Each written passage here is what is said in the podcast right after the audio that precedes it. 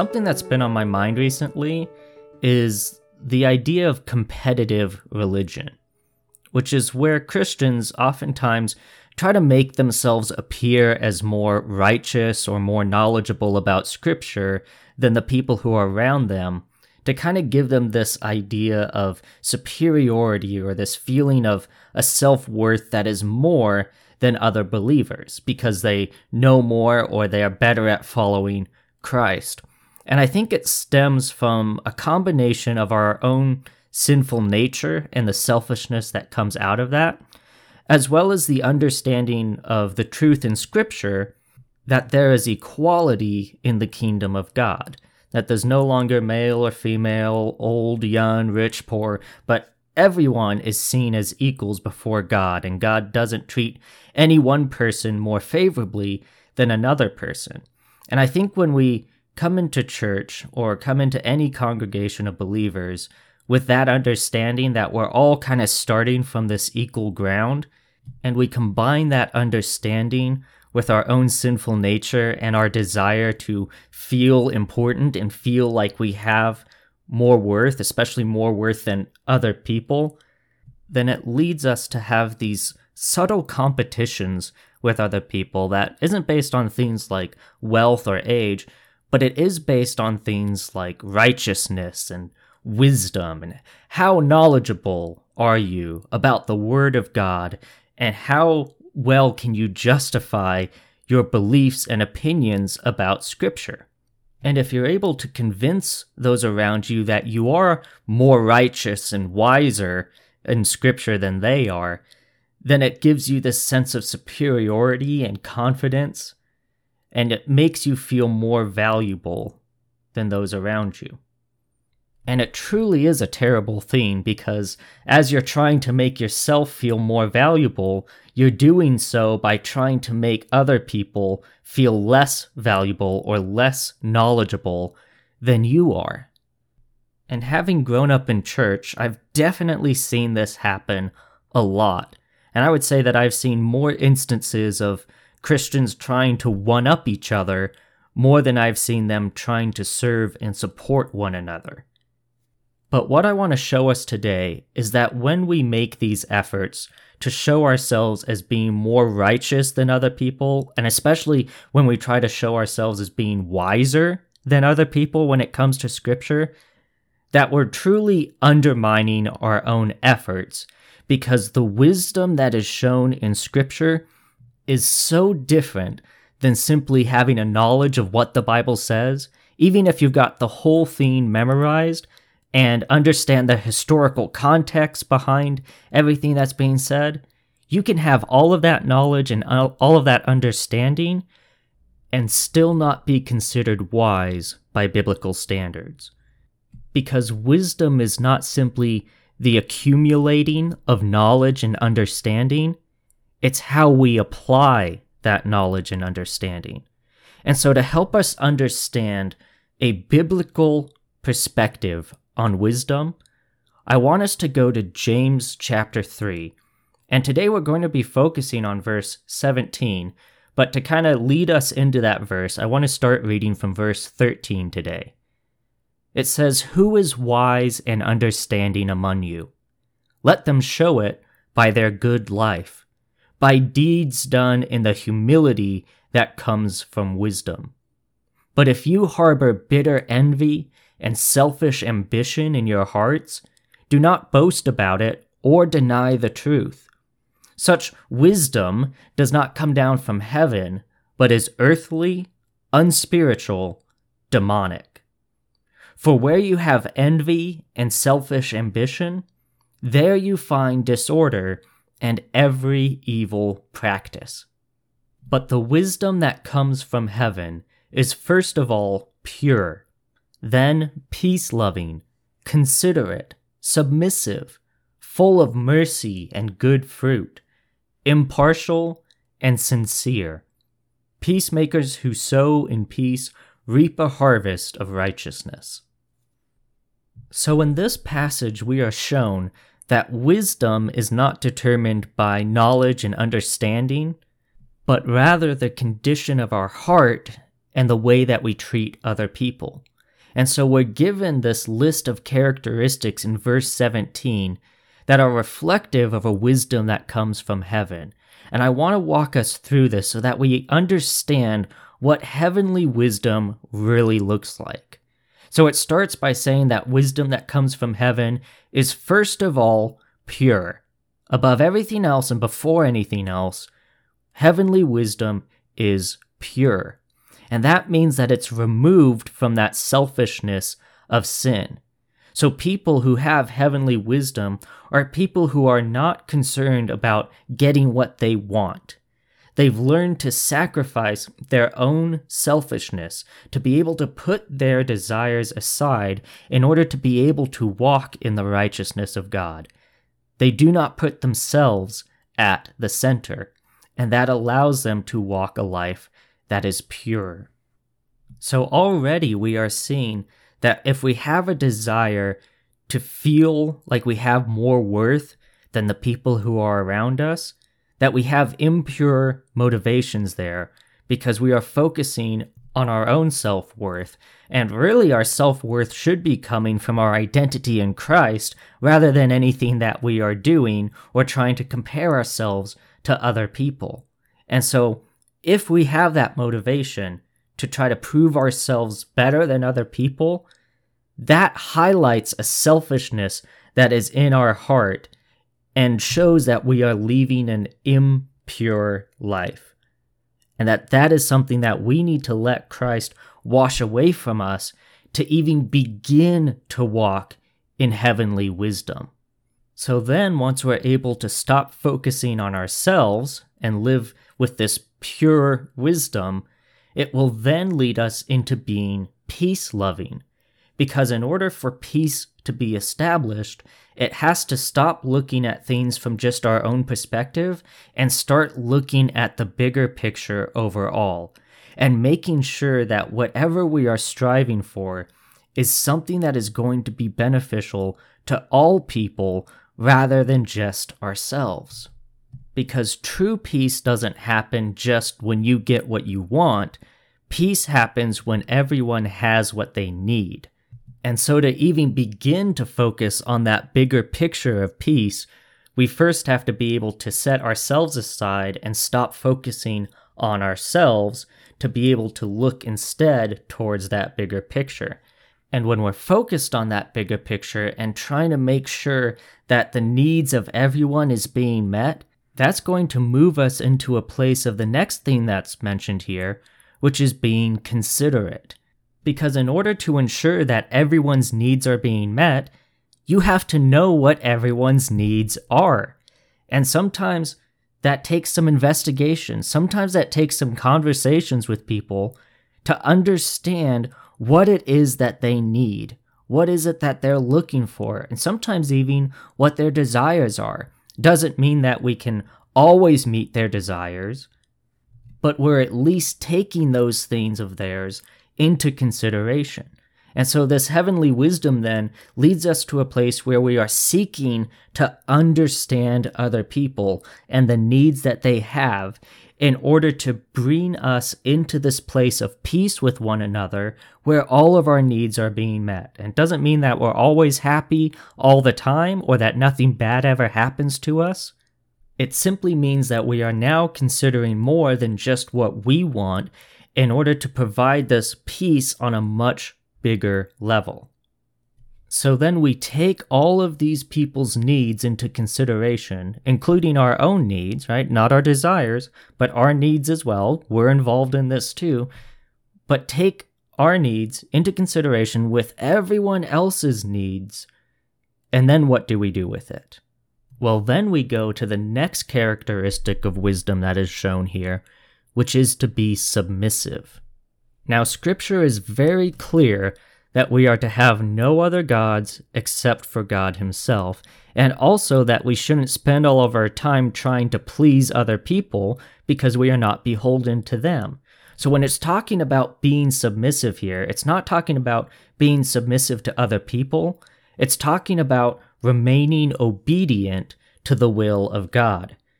We want to make sure that everything we are saying and doing lines up with what God's will is. And this is where prayer can be especially helpful in helping us discern what God's will is.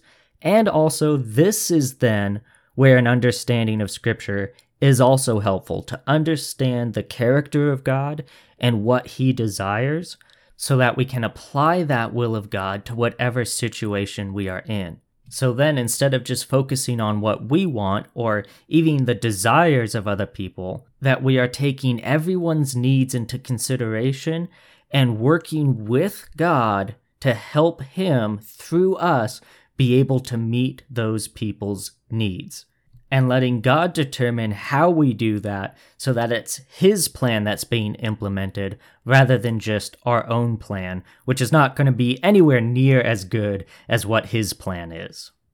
This verse then goes on to show us what the will of God consists of. It says that it's full of mercy and good fruit. And there's a reason that these two themes are paired together, but let's begin by talking about what it means to be full of mercy in the things that we do.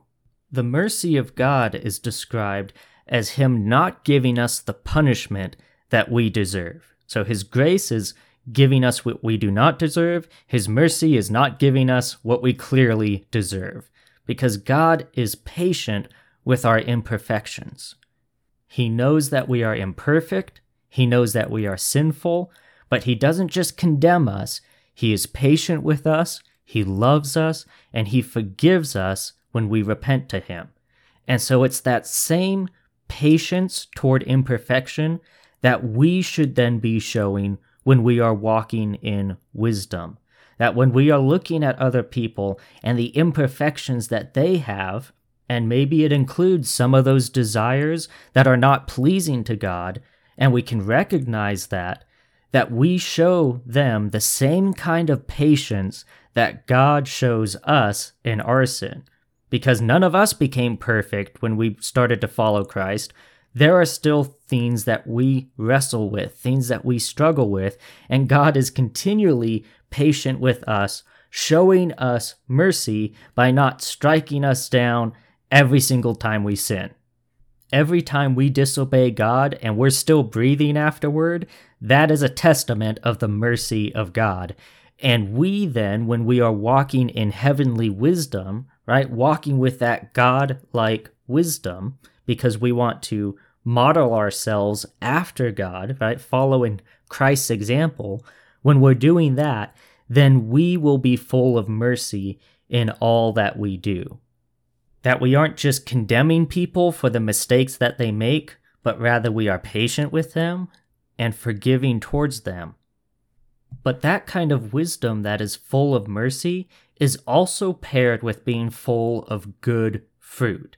And I like this because in order to produce fruit, it takes a lot of effort. And if you are putting in a whole lot of effort, but at the end of it, if you don't get any fruit, you don't just pat yourself on the back and say, Well, I tried, because you don't have anything to show for it at the end. And that is another key to this heavenly wisdom is that it pursues results rather than just effort. It doesn't just say, well, as long as you're trying, that's good enough. It says that if what you're doing is not working, then we need to fix something so that you are then able to produce a lot of good fruit.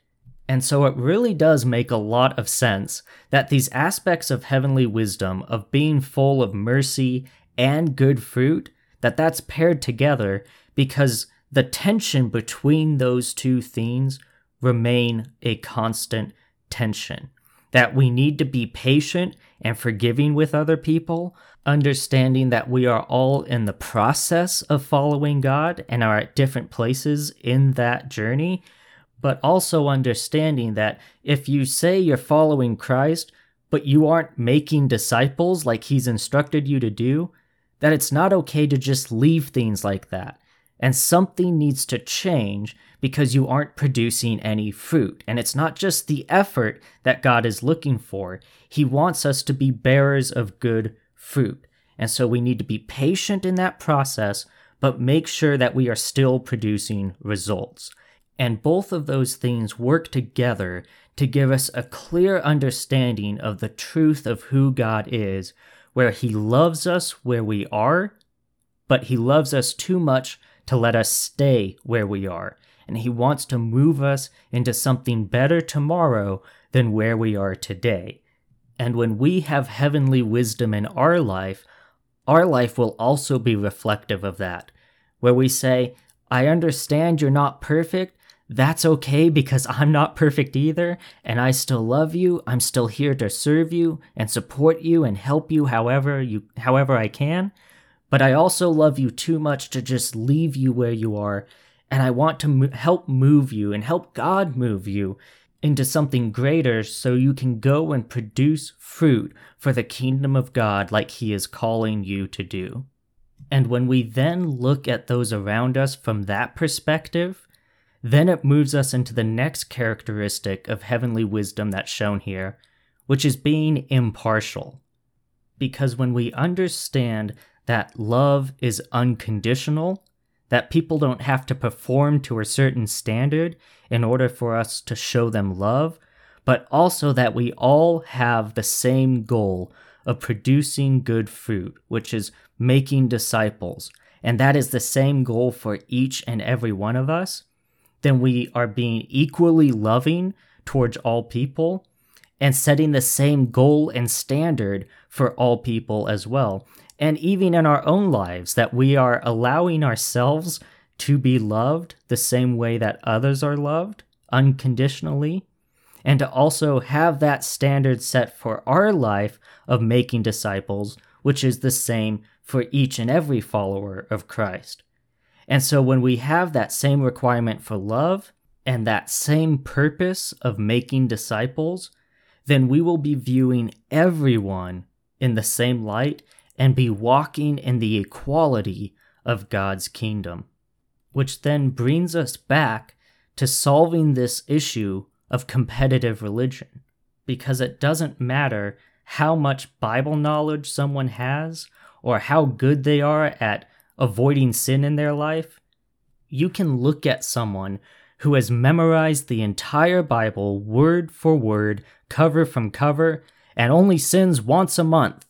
And you can look at them right next to someone who doesn't even own a Bible and still has several addictions that they are trying to break free from in their life. And you can look at those two people next to each other and say that they are equally deserving of that unconditional, patient love, as well as they both have that same purpose of making disciples. And since those two things are consistent in your perspective of each of them, they stand equals in the kingdom of God and in your submissive obedience to the will of God, you treat them with that same impartialness. Which then leads us to the last characteristic that's mentioned here, which is to be sincere. And when we are sincere, there is a consistency between what is in our heart and then our words and actions. We aren't doing and saying things despite the way we feel about other people, we are doing and saying things out of the heart we have for other people and out of the perspective in which we view them.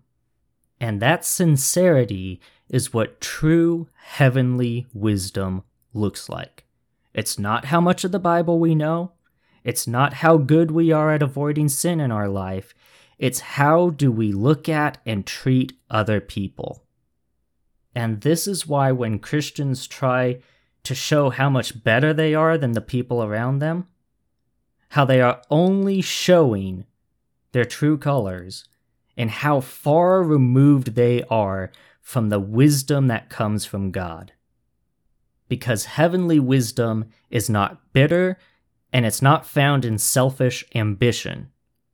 Heavenly wisdom is first of all pure, not focused on yourself, then peace loving, looking at the bigger picture.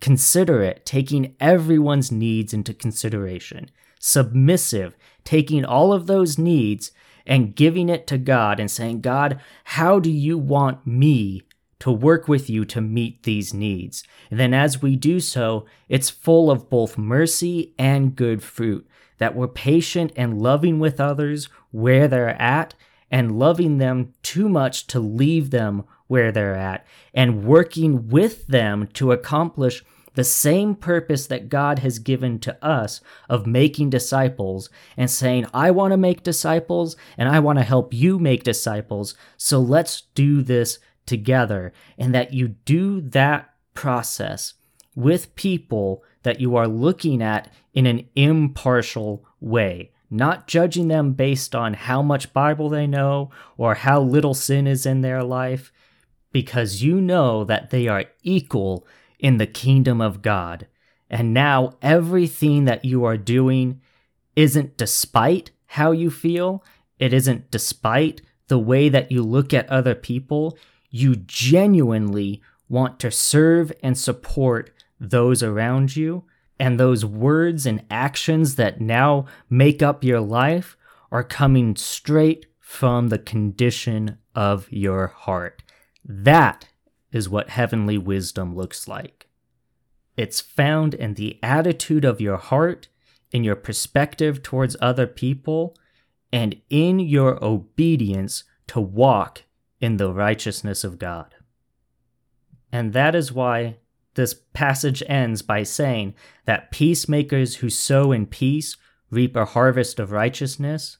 Because when we are then, instead of competing with one another, that we are supporting one another and serving one another in order to go out and make disciples together, as we walk in that peace of support and serving, then we are walking in obedience to the will of God in paths of righteousness. And so, if you want to have heavenly wisdom in your life, then I want to ask you this question How does God want you to serve those around you. Because you can see in this explanation of what heavenly wisdom looks like that we see in James, that there's this clear theme of making sure that you are focused on other people rather than yourself, and that you are living your life rather than serving your own desires, that you are living in a way to meet the needs of other people. And just like how Jesus said that he came not to be served by other people, but rather for he himself to serve others, that in following in his example and walking in these righteous paths of peace that comes from heavenly wisdom, the place to start in that journey is to begin by serving those around you. So I encourage you to spend some time in prayer and let God show you how He wants to use you to serve those who are around you and help meet their needs. And that's today's Sermon in the Pocket. As always, if you have any comments or questions for me, I would love to hear from you. You can reach me either through the Sermon in the Pocket Facebook page or email me at sermoninthepocket at gmail.com. And wherever you're listening to this, I encourage you to like it, share it, comment, all of those things that help boost the message and help get this teaching out into the rest of the world. But until next time, thank you so much for taking the time to listen, and I pray that God will bless you with His heavenly wisdom as you allow Him to teach you how to better meet the needs of others.